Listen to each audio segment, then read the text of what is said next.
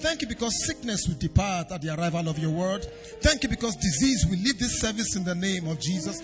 Thank you because the hopeless will find hope in the name of Jesus. Thank you because there shall be financial breakthrough in this service today. And your name alone will be glorified. And the people of God say, convincing amen. Let that amen be a better amen. Hallelujah. Look at your neighbor with an eye for five and said, I'm glad you came to church this morning. Uh, with a good high five, I'm glad you came to church this morning.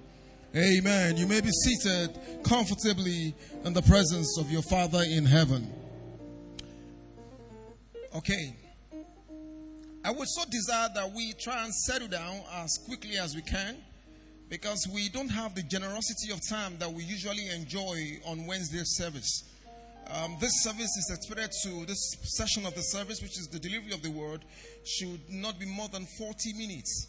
Unlike Wednesday's service, where sometimes we have it close to 50 minutes. Therefore, the need for you to settle down with a sense of seriousness and intent will be required because God would only move in the direction of expectations. Expectation would always bet a move of God on behalf of anybody. Therefore, please be deliberate to be expectant because, in any case, you have nowhere to go in the next 40 minutes. So just sit down and stay focused on God's word. The Bible was clear when it said, looking up to Jesus, the author and the finisher of your faith. And one of the reasons why the word of God is significant this morning is that God will not do anything without the word in his mouth. Everything that God will create or will do is a byproduct of His spoken word. And therefore, if you have a nonchalant attitude towards God's word, then invariably you have ignored what God is able to do in your life. So be serious and tell your neighbor with an elbow and say, please don't distract me. It's just 40 minutes of concentration that is needed. Give that neighbor a good elbow and say, please don't distract me. I need to concentrate on what God is set to do in this service this morning. Uh, in the place of grace and privilege and a very wholesome opportunity and honor that we not take for granted because every time you have a chance to stand on a platform, never forget that the platform is not the brick or the terrazzo or the tiles. The platform is the combined labor of many years of someone. The platform is effort and integrity of somebody that you're standing on. Somebody and people put their life, their money to ensure that this platform is established. The Grace Chorale contributed to the quality of this transform of this platform. The instrumentalists contributed to the quality of this transform. The ushers and every leader in the house, they made this transform this platform in such that you can listen. Therefore, I am standing on it not because I am the best, but all is done by the grace of God. And I want to say big thank you so very much. First and foremost, to our own very father in the house, the visionary, the set man, the man who has nurtured some of us to where we are right now. I want to say big thank you to our senior pastor for such a great, grand opportunity. And I would want the those who take pictures and those who take cameras. So please take this picture of this boy standing on this pulpit this morning because my generation after me would have to see that their father was a fantastic clergyman. Someone say amen. I want to say big thank you to my senior pastor. It's such a great honor, very big honor and I will not take it for granted. You have nurtured us, you have trained us. We didn't enter this church talking this way. We didn't enter this church with this level of affluence and grace. We listened to you, we obeyed you, and then today we stand as someone that is called the general of the faith. Someone say, Amen. My great associate, the uncommon gifted man, the multidimensional talented Pastor Etefia. Oh my God. You know, you know, Pastor Etefia is worth hearing. Uh, and today, I will give a different flavor to his touch of teaching this morning. Someone say, Amen. I appreciate my colleague in the ministry, Pastor Etefia. And of course, all the senior pastors who have gone ahead of us, Pastor Kola right now is delivering the service of the kingdom on the island church. That's one man you should listen to. He taught one particular Wednesday service about Peter, sensibility, and wisdom. Imagine that Peter was released from a prison by an angel that he didn't know how it happened. And he got to the city of the gate and he stood there and stood there because the angel had gone. He didn't know what else to do. And jokingly, Pastor Kola said, If you were Peter, what would you have done?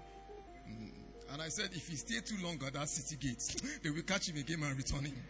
an amazing way he comes to bring life into God's story. A blessed man of God, Pastor Kola. Celebrate him wherever he's doing right now. And I know the grace of God is with him.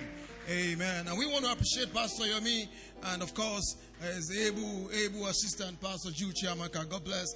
Good work they are doing on the island church. Amen. And of course, all the headers in the church, all the leaders in the church, everyone. God has made you such a great instrument to ensure that this assembly is together. Some of us have been around for five years, six years, seven years. God will continue to reward your labor of love in the name of Jesus. Amen. All right, I, I need you to please stay closely with me as we open the scripture for this beautiful morning in the book of Genesis, chapter 4. Genesis chapter 4. Bring your Bible out, your e Bible and your hard copy Bible. If you have a writing pad, please bring it together with it because there will be some very quality writing in this service this morning. Genesis chapter 4. I bring the reading of the word from verse 3. You may be seated, um, which of course you're doing already, but uh, stay concentrated, okay? Genesis chapter 4. I'm going to be reading from verse 3 to, to the whole of verse 12. In the process of time, it came to pass that Cain brought an offering of the fruits of the ground to the Lord. I'm sure this is a familiar story. All right, verse. Let's go forward, please. Okay. Verse 4. And Abel, he also brought of the firstling of his flocks and of that and of the fat thereof. And the Lord, listen attentively, friends, and the Lord had respect unto Abel and to his offering. Hmm. But unto Cain and to his offering, he had no respect. And Cain was very wroth, and his countenance fell. Verse 6 And the Lord said unto Cain, Cain, Cain, Cain, why art thou wroth? And why is thy countenance falling? If thou doest well, shall thou not be accepted? And if thou doest not well, sin lieth at the door, and unto thee shall be his desire, and thou shalt rule over him. Hmm. Verse 8 And Cain talked with Abel his brother. And it came to pass when they were in the field that Cain rose up against Abel, his brother, and slew him. and the Lord said unto Cain, Where is Abel thy brother? And he said, I don't know. I know not. Am I my brother's keeper? And he said again, Why are why hast thou done? Or what hast thou done? Please listen to that line. The voice of thy brother's blood cried unto me from where? From the ground. And now, because of that blood that is crying, and now art thou cursed from the earth, which hath opened her mouth to receive thy brother's, thy brother's blood from the hand. Verse 12 When thou tillest the ground, it shall not henceforth yield unto thee a strength, a fugitive, and a vagabond shall thou be in the earth. What a story! What a story. Ladies and gentlemen, we've had an awesome adventure of God's word in this church since the beginning of this year. By my counting, today is the last Sunday in the month of August. A triumphant journey all the way from January till date. You would agree with me that between January and date, a lot has happened to too many people, to so many people. Diverse incidents and events, some good, bad, and the ugly. For you to be seated on that chair today is an evidence, a clear proof of divine faithfulness to have triumphantly journeyed through the walls on the towers and all the towers to be seated there. It's a good place to say, Jesus, thank you. And I can say also that the faithfulness of God will not expire over our lives. That between now and the end of December, you will still be seated there celebrating heaven with the hands open and give God all the glory. We've had an awesome adventure in God's world since the beginning of the year. And the primary purpose of every word of God is to create transformation in our lives. Now, listen, you don't get the best of an orange if you can squeeze it, because until you can squeeze it, the juice will not come out. James 1:22 was very clear. He said, It is okay to hear God's word, but it is better to do God's word. Because until you do the word, the benefit is hidden from you. The proof of God's testimony, the integrity of God's word, is predicated in you doing what He has said. Because when you do it, you activate testimony. So if you're seated here this morning and then there is scarcity of testimony somewhere in your storyline, then let us just question how much of those words have you done? You cannot delegate the responsibility of doing God's word to your pastor. It's your responsibility. He has a duty to deliver the word. You have a duty what? To do the word. Because the scripture was clear in that Isaiah 118 that if you're willing and obedient, then you can enjoy. Enjoyment is tied to what? Obedience. So if you want to increase enjoyment level in life, all you need to do is improve on your doing of God's word. Now listen. Adventure of God's word came from January. And I'm going to be able to capture some of the blockbuster titles. You know, those who watch movie, blockbuster movies. You will recall that sometimes in the course of this year, we had a teaching on wisdom series. You remember? That as much as you should demonstrate the power of God as a believer, as a tool to discourage the enemy, you also need to realize that there is a place for what? Wisdom. Remember that teaching? Wisdom series. And if you have stayed on that, the Bible was very clear among many things the man of God said, is that if you lack wisdom, the solution is in that same James chapter 5 that says, Ask and then you will receive it. Because wisdom is a defense, wisdom is the principal thing. Many things cannot be accomplished without the ingredients of what? Wisdom. There is no benefit in foolishness. Is that what he said? Very correct. Then, when we were done with that dimension of revelation, we moved to a particular one that is called what? The little foxes. You remember that particular series? Saying that you might have a lot of strength being able to attend to big things, but there are some very small, small, small, small details in your life. For instance, small details as not having sufficient time in the place of prayer. You want to go to work in the morning, you just get up, take a bath. Lord, I commit today into your hand. Be with me as I go, I come back. That is not sufficient for the journey of the day. It is required of you to wake up at, at least as early as 5.30, spend quality 30 minutes with God in personal devotion, then you can start your day. Little, little foxes, little foxes in character, little foxes in talk, little foxes can be the major hindrances why things are not happening yet. And I remember that a particular meeting, the man of God spent quality time that we will not just teach it, we would also pray it. And then he prayed the little foxes. Then another teaching came after the little foxes. You remember, because of this. And the crux of this message was simply there is something you can do differently that can call the attention of God out of the usual protocol. God is the God of protocol. The Bible told us of the story of, of a woman who was not on the itinerary of Jesus. And Jesus was going to attend to another person concerning his needs. And the lady from nowhere thought, after being tired and fatigued and, and completely frustrated from all the physicians and the doctors, he told himself, Enough of all these doctors, enough of all these pastors and prophets praying for me to get healed. It is time to take my destiny into my hand. And she told herself that I hear that Jesus is passing by. I'm going to do everything I can to touch the hem of his garment. Without the voice of a pastor, without the voice of a prophet, she made up her mind. And she interrupted the flow of things. And because of that, Jesus paused and said, Who touched me? Because of this.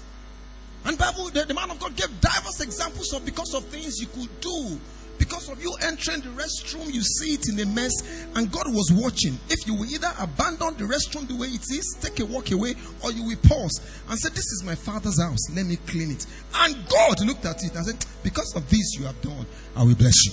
Now, friends, listen to this. It is only God that can tell you because of that this.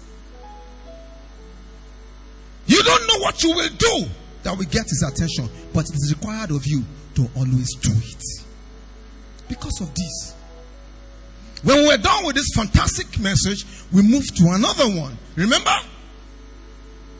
The kingdom principle of prosperity. Yay. It was explosive. It was intimidating. And at the end of that series of teaching that we had, because it happened on a Sunday and then continued on a Wednesday, all right? And the cross, the center of that message, that the antidote to poverty is still giving. You are not receiving because there is no harvest. There is no harvest because you have eaten the bread as against planting the seed. Is that not what was said in that message? And the man of God said that this is a principle that is not just a prerogative of believers. It's a principle that if everybody can apply it, it will work. Therefore, you probably will not be born again, but if you obey the law of giving, it will work for you. And you can be born again and remain a stingy person, it still will not work for you. The law of giving is, is universal. If you give, you will receive. If you have difficulty in giving, then you should also have difficulty in receiving. In fact, from my experience, I've observed that those who like to receive the most are those who, are, who find it difficult to give. They are quick to say thank you. Nobody ever told them thank you. Why God will introduce this series of message, particularly when he got to this point, is that every time there is difficulty of famine in the land, or God would allow famine in the land, please pay attention to this, particularly to the entrepreneurs in the house. One of the reasons why God would allow famine in the house is because He wants to reduce the monopoly of wealth in the hand of the few. It's because the pyramid of wealth has to be adjusted. Are you with me? Now, God wants to distribute the wealth, Wants to adjust it in a dimension where it is different. And only for those who can tap through it with the seed of giving would benefit from it. Of it. And so we enter that teaching, the kingdom principle. Now, I will not surmise or give a total synopsis of all this if I have not made a quote of something Pastor said during the wisdom series. Listen to this. Please listen to this one. He said, If you ever made success in your life and you are not able to repeat it again, at best, it is luck. Anybody can recall that? What guarantees you a seasonal success is your understanding of the principle that produced the first one. So we know that don't bother your mind to look for the results. Spend energy learning the principles. Because if you the day you understand the principle, it positions you well to be able to repeat it over and over again. And not just at that, then you are able to transfer it to your children. Some of us are raising children that we're leaving them, leaving them to the winds of luck. What you are saying to that child is go and try your luck. While there are some children, I will give a very vivid example. There is nobody born of the royal family of UK that their life is a product of luck. From the age of five, they train them in royalty. They teach them the principle of how to become who they were designed to be. You can't leave your child to the whims of luck. You must establish them in the principle. Train up your child in the way he should go. That is not luck. Because when he is old, he will not depart. That is not luck. There are principles that were ingrained into the child. Principles is all you should try and pick. For example, the principle of prosperity remains giving. True or false? So be an enemy of giving, then you can be an enemy of, of prosperity. If, I, I don't understand why. In fact, one of the proof that you are a poor person is in your reluctance to give. Go and find out those that are very wealthy. Nko John Am I correct? What is it called John in English? You know, you pardon. Um, this young boy was raised in Idori. When you are from Idori, you, you must speak the language. When you see a man who is naturally greedy, greedy, he wants to pack everything, whether it is useful or it is useless, just to gather it. Just smile. Because their pride and self esteem is defined by what they have. And the Bible was clear. It said the life of a man is not, not consist in what he has gathered. Principle that liberates a man's souls. Today and this morning, I want to introduce another simple principle. The, the principle of good health is what? A merry heart doeth the body good. Like what? You can't be constantly merryful. You know, merry? Yeah. Your heart is constantly light and full of peace and joy. Sickness will have no place in your body. It's a principle. Why are you sad? The sadder you are, the more vulnerable your body will be to sickness. Be happy. Be happy. Because the more merriful you are, the healthier you will be. It's a principle. Today, there is another principle. This, this principle is very, is very common. You can preach it, you can talk it, anybody can discuss it. You can profess it, but not possess it. It is called the principle of what? Forgiveness.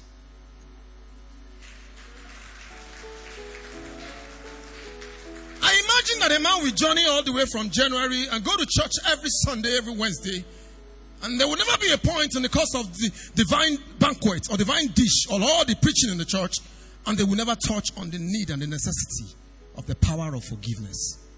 I will tell you that no sermon is complete for a whole year if you are not taught forgiveness can be such a major concept to define the outcome of your life.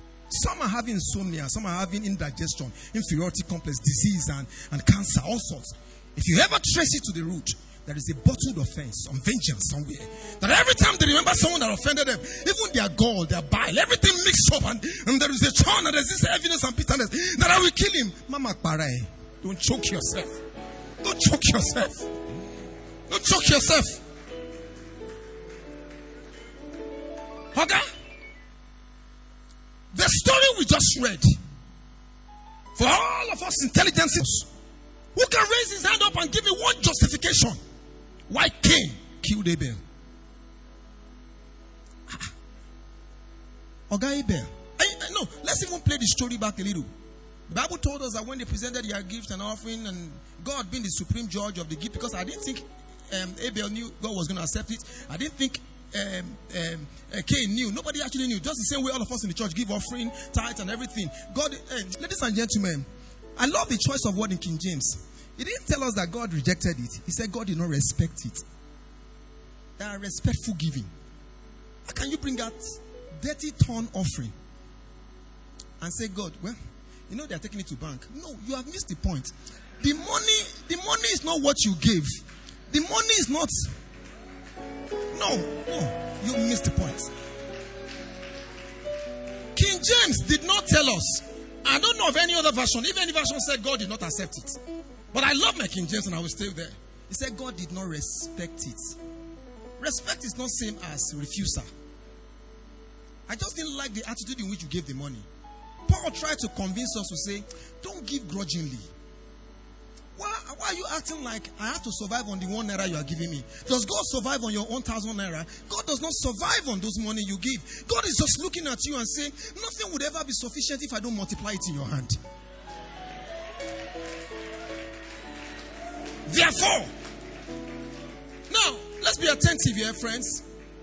Okay, so both of them now met on the field. And I try to imagine the kind of conversation that would have ensued between them. Maybe Cain would have told um, Abel, hmm, Abel, now wow. You imagine what God told me? He said he didn't like my offering. So I try and imagine what Abel would have replied. Maybe Abel would have said, Eh, that shouldn't be a problem. I'm going to get another one. Ask him which one he wants. Is that not the logical thing that should really, you should have asked the young man? If, if God accepted this one, he didn't accept this one, and you are complaining that so I think you should just ask the guy. Like some of us should say, Oga, you are, you are prospering, no? Rather than you saying, you are prospering, I will show you. You, you think you know more than me? No, that is a Cain spirit. What Abel, what Cain should have asked um, um, um, Abel is that what did you do differently? And Abel would have said, Well, if I honestly tell you I know it also, well, it would appear like I'd always known. Just go and ask God, God, what exactly do you want? You know, I leave a word for someone's spirit here. You need to go home and tell God, What do you want from me? And you know the truth? Because of this. For that little instruction, that message you asked him, he will tell you what to do. Now, lo and behold, I don't, I don't think the conversation ended very well or peacefully. So, Abel, I don't know what Bill, eh, what Abel answered. Maybe Abel said, "Go away, I'm always telling you, you will be doing ya ya ya ya ya ya. Now you are giving your nonsense offering, ya ya ya ya ya. Because I am not too sure that Abel would have said something because Bible said a soft answer turneth away wrath. I am not sure Abel spoke something soft. I'm not sure. I was not there. I'm just imagining. Because for that guy to have been provoked to the point that he could kill him, something must have ensued that the guy didn't like. So, uh, well, I don't know. But then the action, the reaction, would you justify it as a, as a need to murder him? Now he murdered the guy, the first murder in the Bible. Over what? Over what offense? That God accepted something God did not accept from. Now, in the mind of Cain, he would have presumed that it was over. True or false? The Almighty God. When I read the story, I said, God, you know, the, the, the part of you I will never understand is why do you sometimes allow evil to just happen? Because you know the truth, God could have prevented Cain from killing him. Friends, you will never be a victim in life. Let me pray it the way a Yoruba person will pray it properly. I'm, pardon me, I'm from Idori, Ondo State, very far place. I should be a town in year. You know those kind of funny Yoruba movie you watch? That the witch would have killed everybody in the family. They clean them, we clean them, clean them. The, the, the witch will not get to one place. When I want to kill one, when I say, You can't kill me, you can't kill me, and then they will not catch the witch. What of the other people that has been killed? Every attempt of the enemy upon your life, one attempt, fact, as they are thinking it, heaven will disgrace them. Now, so I marveled. and said, Why didn't God stop this guy from killing him? God kept his calm and cool. He killed him.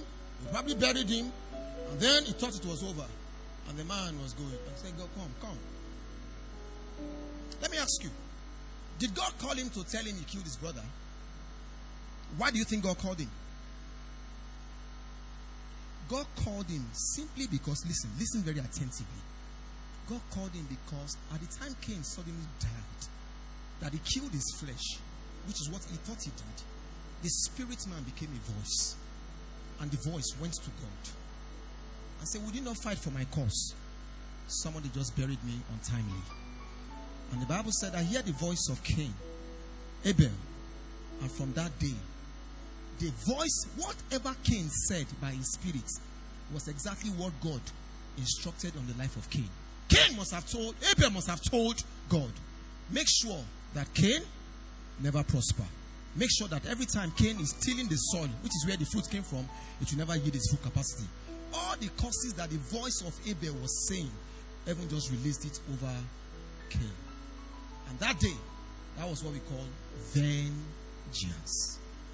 Ladies and gentlemen, as we are all seated here right now, you can't sincerely tell who you have offended.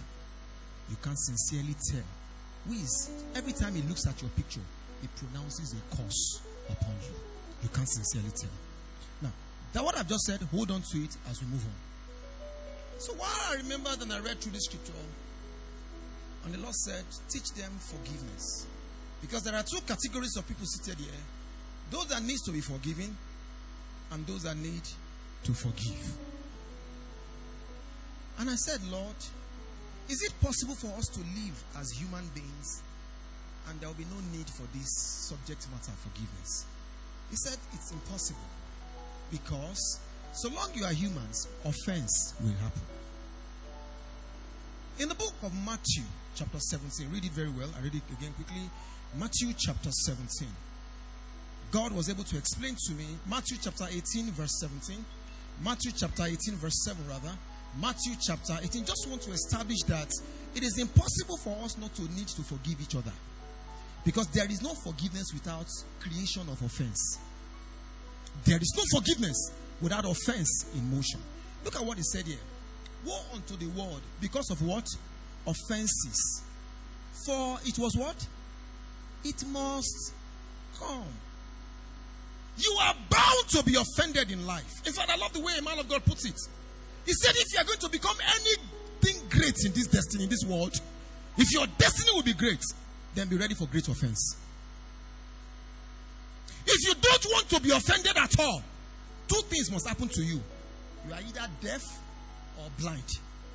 True or false? If you don't want to be offended at anything, you are either what? Deaf. Because as I'm speaking now, the person that does not understand Yoruba will never be offended with what I've said, though. If you are, if you are among uh, another language speaking people, like you are a Yoruba man and you went to the north and you don't understand Hausa, and one of the Hausa man say, Shege Parawo.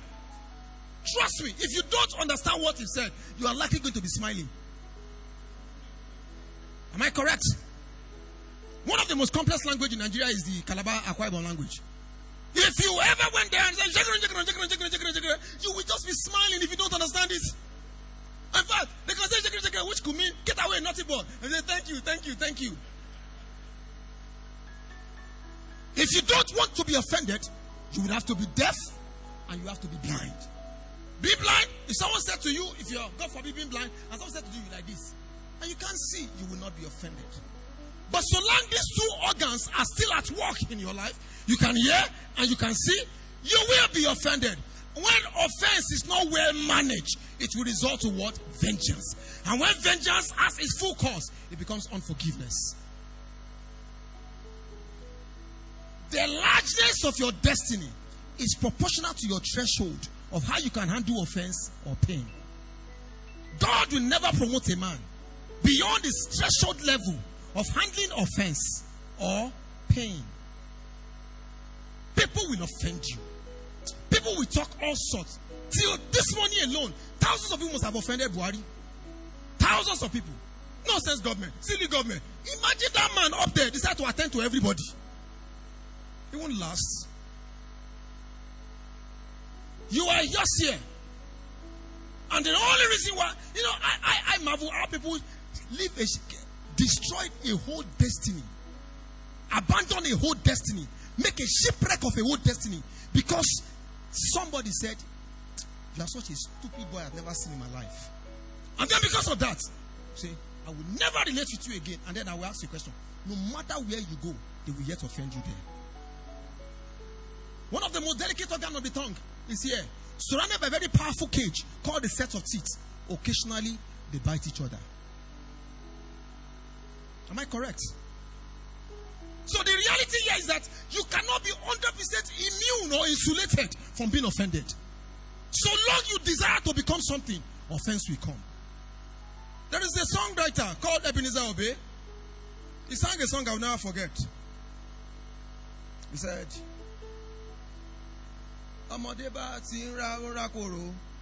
Anybody help me with that song? please You know that song? Uh, uh, what's that song now? That if you if you bought a bicycle for your son, and your son refused to borrow his friends, from that moment they will take offense with your son. You know, there's a song like that from Ebenezer Obey. The truth I want to settle here: father can offend daughter. True of us.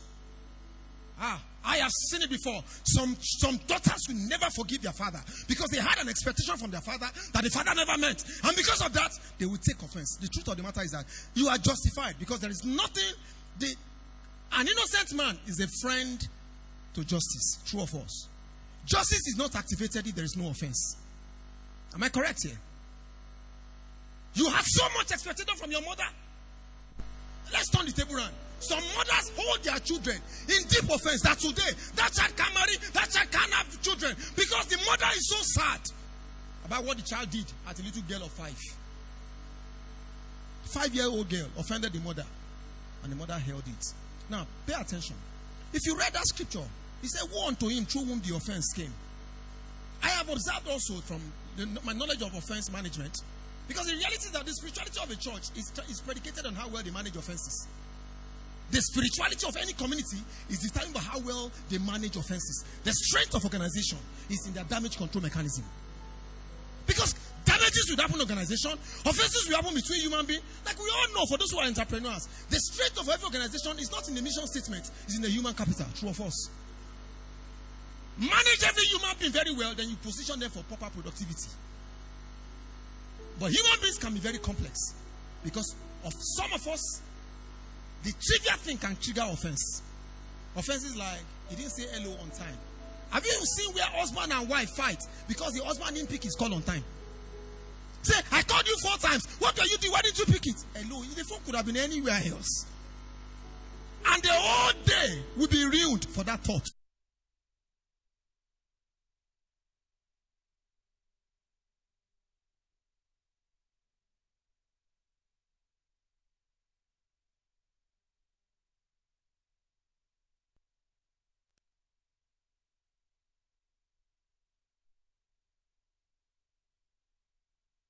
Hug them because they leave us in the morning, that whole day can be wrecked. You know, hug. Honey, bye, goodbye. And then that day you forgot to hug her. You have done. For the whole of that day, she's in a sad state. It is not because it's wickedness, it's because she's weak emotionally. So you got to be sensitive to say, honey, have I hugged you today? No. No. Yeah, come. Come and take it. Come on, take that hug quickly. Come on, take it quickly.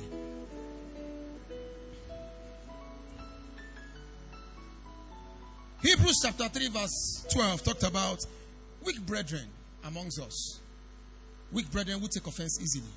Hebrews 3 12. Another reason why some people get so offended easily is because they are very petty. Anybody have heard a disease called OCD? Obsessive compulsive desire.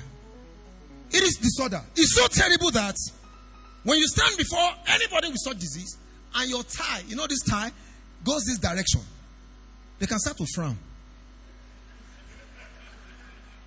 And you are wondering, what's the matter? So can't you just adjust your tie? Way? What's that? And you are wondering, ah, it's my tie. My tie. Poor management offenses is a terrible barrier to the growth of any man. You are not moving forward because the weight of offense has kept you down. Because the enemy of height is weight. You can't fly with a heavy body.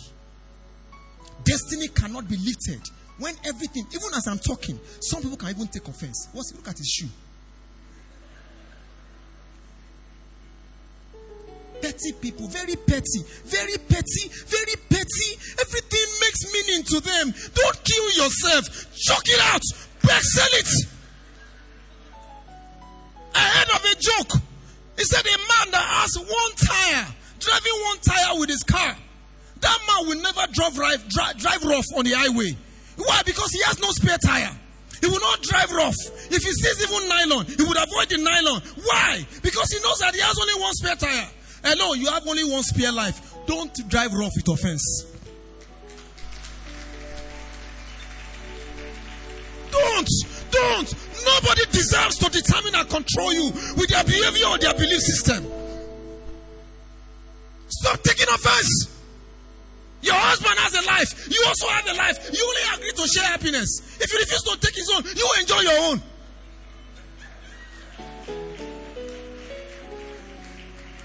Offense. We have seen people die in the hospital. Doctors will say, We don't know what to do. And this is the last statement they will make. Let him fight for his life. And I read in the book of Proverbs 18, he said, The spirit of a man will sustain him in the day of infirmity.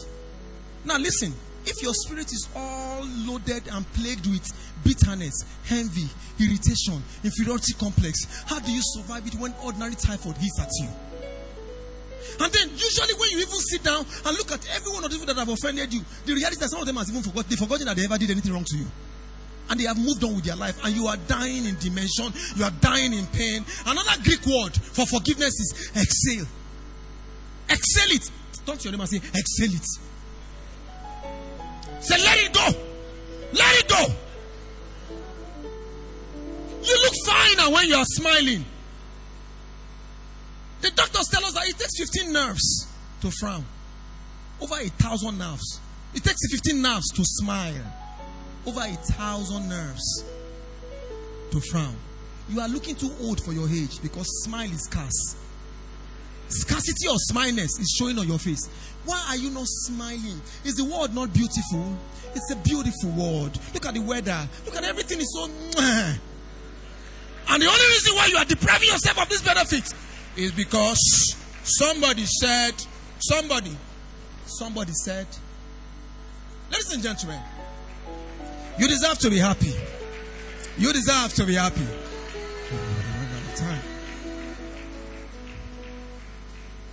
What a beautiful church we have. What a beautiful church. Look at my beautiful wife over there. Baby, smile. This boy is proud of you.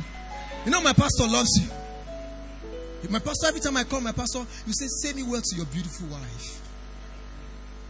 Please don't take offense after this service. Praise God. Amen. Offense is part of life. You can't, so long you're alive, people will offend you. Develop a mechanism, develop an insulation against it. In reality, those who bring offense at you, the only intention is to destroy you if you hold on to it. Don't. The moment you can exhale it, you can spit it out, you can let go, the better it is for your life. I have realized that any human being will not attain the fullness of his destiny if he holds on to the grudge, the baggage, and the luggages of offense. Marriages will be better if they don't keep record of offense. Relationship will last longer if they don't keep record of. You know, some people are so gifted with the ability to recall 15 years of offense. We can't talk forgiveness if you have not managed, if you don't understand the management of offense. Because after preaching forgiveness, out of that door, if not a conductor or a marwa, a marwa will upset you. Say! We are not on the same platform. That is the attitude to manage offense. Just go. If we understand this, then we move then to what? Forgiveness. I would like to ask a question. And please be attentive to this question. Is there anybody seated amongst us, both old and young, this morning, that has never prayed a prayer of Lord, have mercy on me? If you have never prayed that prayer before, up until this moment, that prayer simply says, Lord, have mercy on me. Anybody that's never prayed that prayer before? Okay. If you have ever, if you have, you have prayed that prayer before, Lord, have mercy on me. Can I see your hand up? Ah. I will speak to Grandma, who is a legal luminary. Would there be need for mercy if there is no offense? Would there be need for mercy if there is no if someone is not guilty? So whoever must have prayed, have mercy on me, means he has acknowledged that he's guilty of a sin. True or false? Now, Matthew 5 7. Can we bring it up quickly? Matthew 5, verse 7. Matthew 5, verse 7. Could you help me? Blessed are uh, who? For they shall what? Now, you, you want mercy from God, but you are merciless to another human being. Ah, me only that say, mm, I will never, in fact, in my graveyard, I will never forgive you. I have heard people talk like that. I have heard mothers say that to their own children.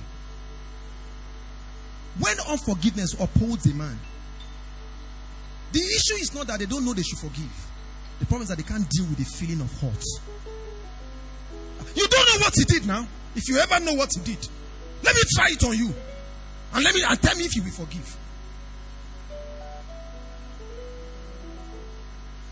I will not be able to give all of the best instances or examples or illustrations to drive home the gravity of the pain you must have felt from someone who disappointed you. I, have a, a staff of mine was crying in the office four days ago. We finished the morning devotion and she started to cry. And I went to meet her. That, Why are you crying? She said, I'm 28. I've had about four relationships. All of them broke my heart. I have one right now. I don't know if it will work. And that moment, because I was praying for this message by divine revelation, I said to her, All of those four suitors in the past, which one of them offended you the most? He said, Is that last one? That last one wasted my years for four years. Four years we were dating. He promised to marry me. All of a sudden, he said he's no longer interested. I said, You know the truth? There can be no creation of a new future if the pollution of the past will not stop polluting it. You are polluting your future with the error of. You know, forgiveness is not a sin of tomorrow. You really don't forgive someone that has not offended you because it's, offense is either a now or past. There is no need to for. I can't come and meet you that I've forgiven you, and you will be looking at me. Forgive me for what? Am I correct? It's just logical. God will not design a new tomorrow for you when you have not ended the problem of today. Now, usually what we do is that we carry today in the in the vehicle of unforgiveness, we carry it over to tomorrow. So in reality, people don't live tomorrow, they just live a carry over to yesterday. People don't live in the tomorrow. So we have those category of people as they don't live, they exist. They just exist. Because if you are living, life is sweet to live. You are existing, you'll be living in pain and sorrow. That's existing. Why? Because there is a forgiveness luggage that you have moved forward. I told her, please forgive that boy.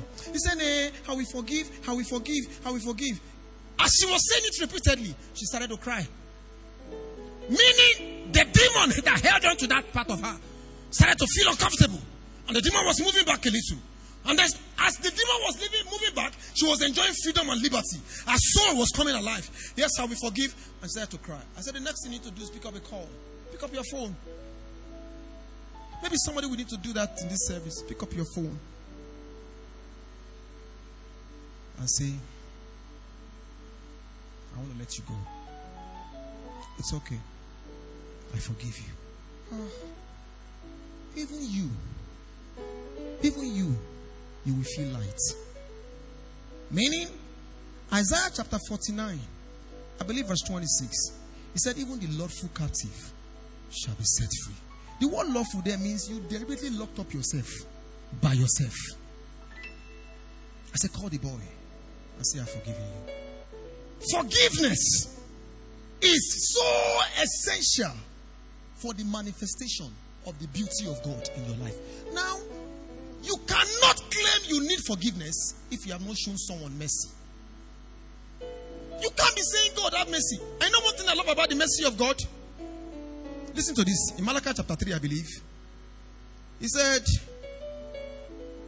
The mercy I gave you yesterday, I renew it today.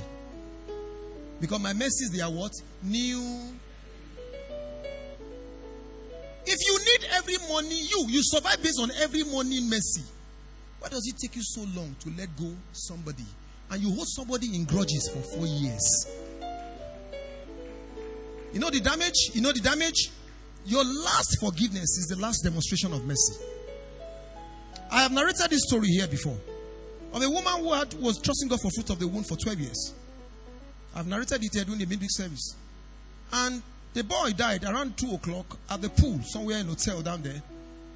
Because you will marvel that how can a boy stroll and enter a pool and there's no one around to rescue the boy.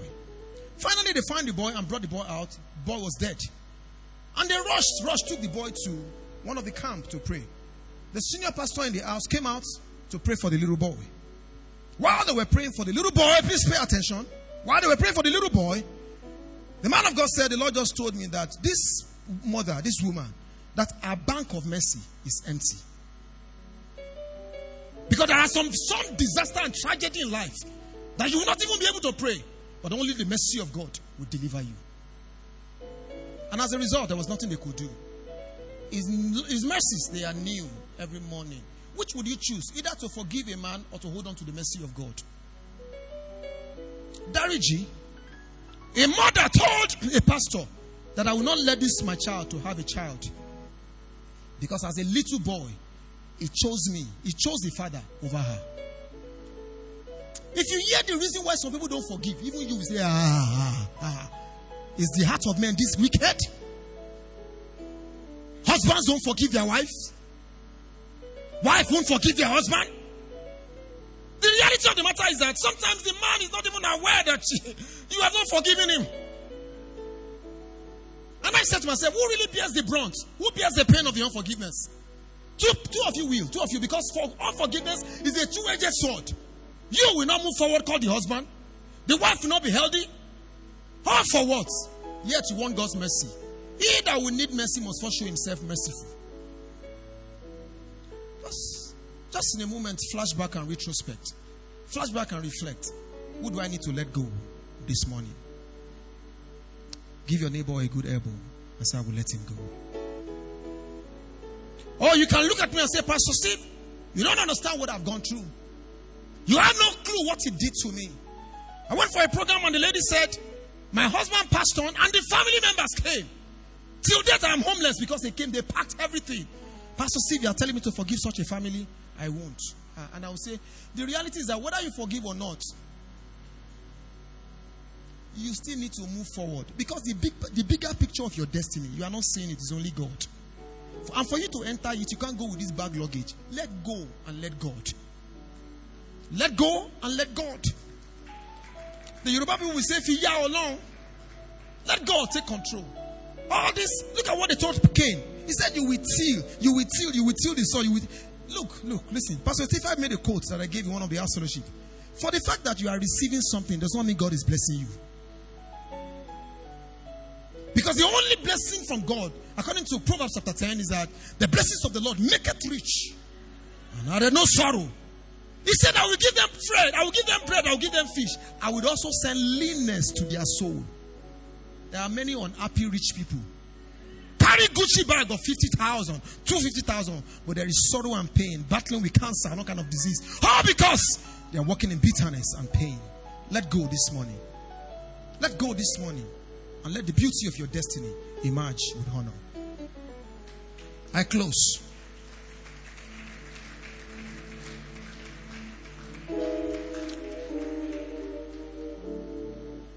Some two Tuesdays ago, we had a very special program in this auditorium, a family movie night.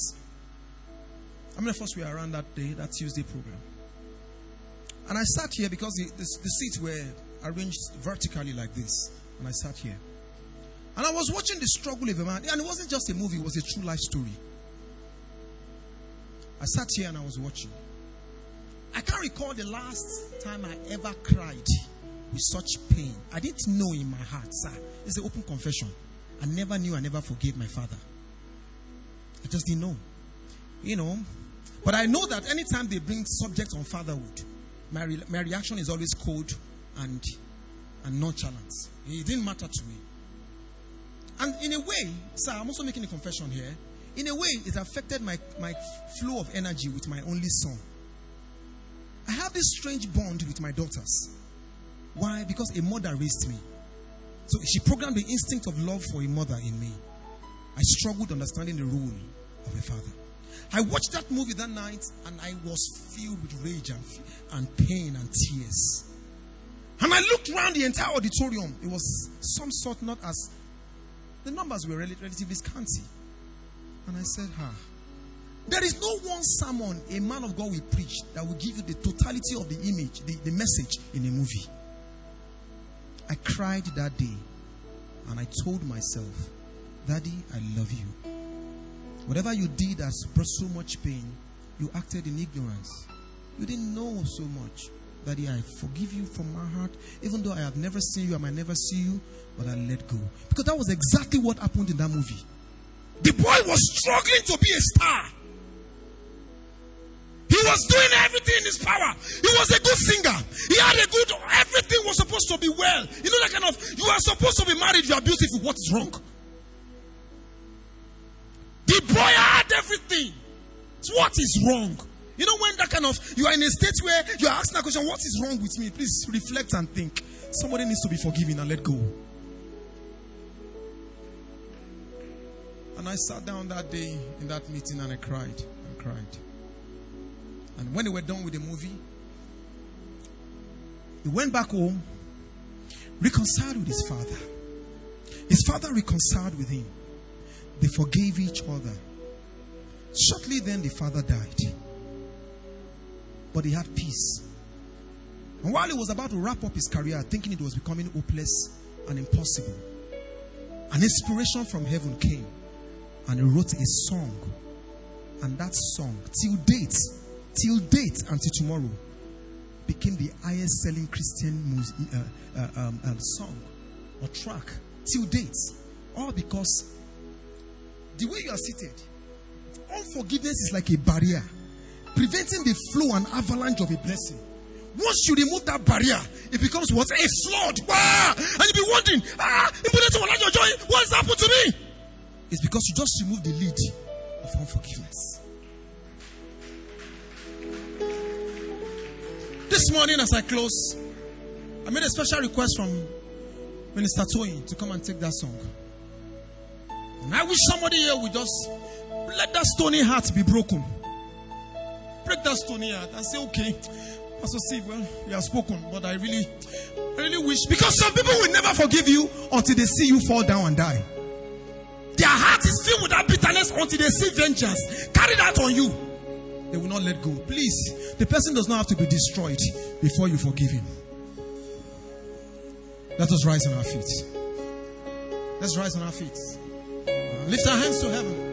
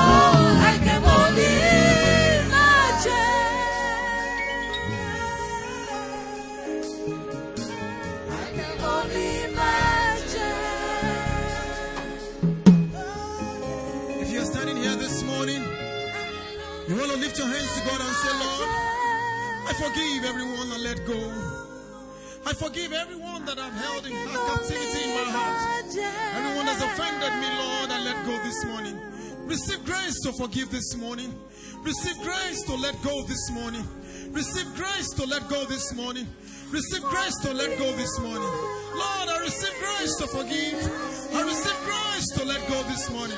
Oh Lord, I receive my freedom. Thank you, my Father.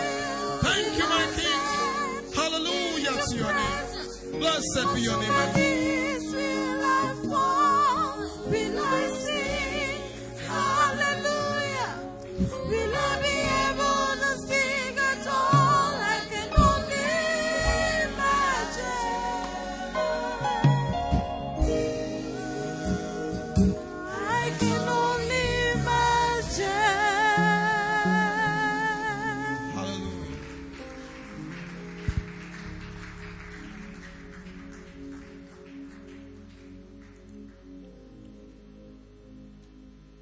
imperative I speak to you. A lot of you didn't come for the movie. I was directed to show the movie. I didn't know that you wept that day. I didn't know.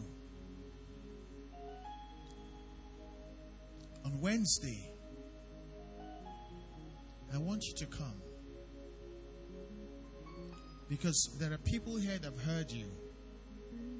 They want to come to where you are now at, but they don't know how to cross. Can I get a witness? A lot of things will happen on Wednesday.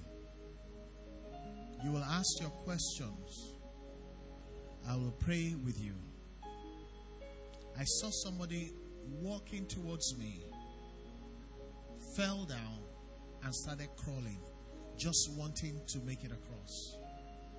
This movie talks about a, a young man who was so bitter and pained.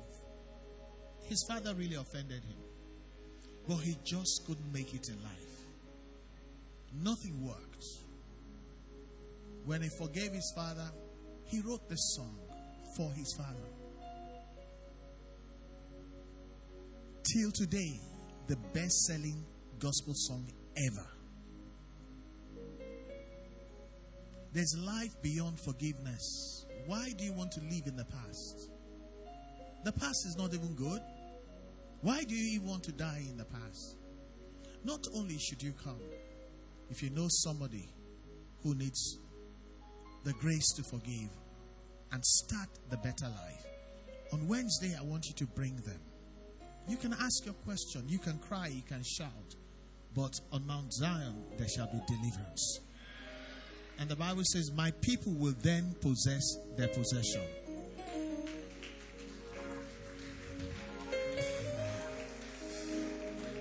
Amen. You may be seated. God bless us. That is the word of the Lord for us this morning. And the Bible said, Let those that have here hear what the Spirit is saying to the church. This moment is time to offer the